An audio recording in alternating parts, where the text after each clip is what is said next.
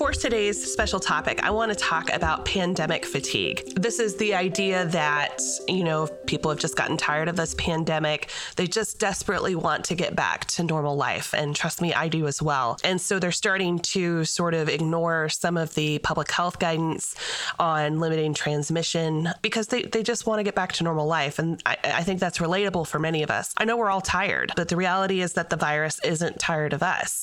And if we could stop this pandemic just through the sheer force of will because we're tired of it, then that probably would have happened back when we were all sheltered in place. Because I don't know very many people that enjoyed that experience either. But it's not something that just goes away because we don't want it to be there anymore. The virus only cares about getting to the next human that it can infect. And so when we ignore the guidance, when we gather with each other, we give the virus new opportunities to infect, to flourish, to replicate, and to spread to others.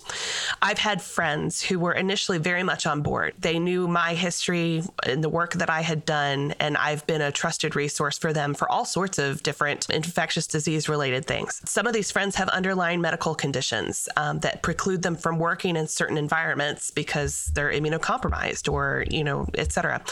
And while the science message hasn't changed from me or from many other experts, they've decided that they're done. Um, they're back to eating in restaurants. They're back to, you know, gathering with family without masks on and, and all sorts of things. And at the end of the day, I just have to remember that I'm just like I tell my children, I'm not everybody's mom and I can't control what other people do. But it has been hard to watch. And friendships are strained, not just for me, but for a lot of people through this pandemic. Uh, you know, we've seen moments of incredible compassion and uh, concern for others. And then we've seen what looks like, and I'm not talking about the friends that I mentioned here, but what looks like selfishness, honestly. People that are like, I'm not doing this because you can't tell me what to do. And what that kind of shows is a real lack of concern about the people around you, unfortunately.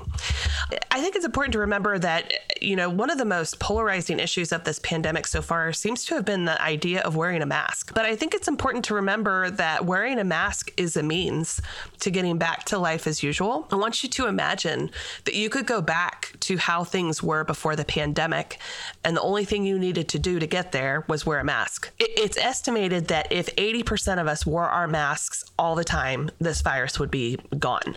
And so it, it really just requires a collective effort. But for some, that that's just too much to ask. They view that as an infringement on their personal liberty. The problem is, unlike previous campaigns aimed at safety, whether it was the seatbelt laws, smoking in restaurants kind of laws.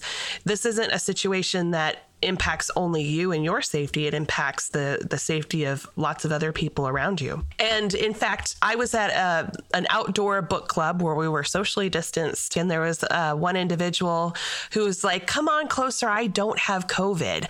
And um, in the past, you know, I, I, don't know whether this person wears a mask or not, but what I've noticed for from others that are, you know, very anti-mask people is I seem to get the impression, and again, this is just my experience, that maybe they take our insistence on mask wear personally, like we view them as diseased or dirty. I, I just want to reassure people in in my orbit that that's not how I think, um, and I don't think that's how a lot of people think. I think in reality, we're humble enough to recognize that no one knows whether they're sick or not because there's such a wide spectrum of uh, symptoms with this disease. So it's best just to assume that everyone is. And so the more people we have wearing masks, the better we're all protected. But the, the thing is, and I know that we've got Halloween just around the corner. I know my kids are excited. I know that I've talked about it on the podcast here. The thing is, if if we don't do something drastic to stop this surge in the next few days, then I don't see how things like Thanksgiving celebrations are possible. You know, I and it's possible that Halloween will also be off the table here soon in parts of the country. Like I I don't I cannot stress seriously enough how how desperate the situation is in certain parts of the country right now. And if they're just the tip of this new peak and it's going to spread through all of us, I just just understand what we're we're looking down right now. When I think about the meme "winter is coming," uh, um, I think of it specifically for this pandemic a lot. Actually, winter is something that I I think most people I know who work in public health are very nervous about. And in, when I think about it, I think of, for example, in Pirates of the Caribbean, you've got Captain Jack Sparrow looking down the great big mouth of the Kraken. You know, like the the big monster, and you're just this one guy, right?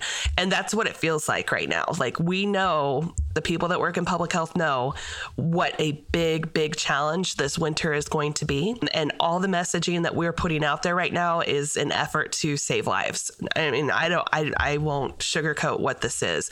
When we're telling you to get a, a flu shot, when we're telling you to social distance, when we're telling you to wear a mask, it is not to infringe on your personal liberty. It is to save lives. And I think if any of us could save lives right now, if, if, if, all you had to do was wear a piece of cloth on your face and you could save five people. I, I, it's hard for me to imagine somebody who wouldn't do it. And yet we still have the problems that we do. So this isn't a happy podcast. I'm sorry for that. But in many ways, it's meant to be a pep talk, guys. We're in a marathon and we're still in the early miles of it. We probably won't have a vaccine that is distributed to much of our population until the, the later part of next spring. There's a chance we're going to be wearing masks until next Christmas because we need to immunize enough people to achieve herd immunity. But we're not going to get there through natural infection. We have people that are reinfected after being sick, recovered, getting well, and then they get sick again.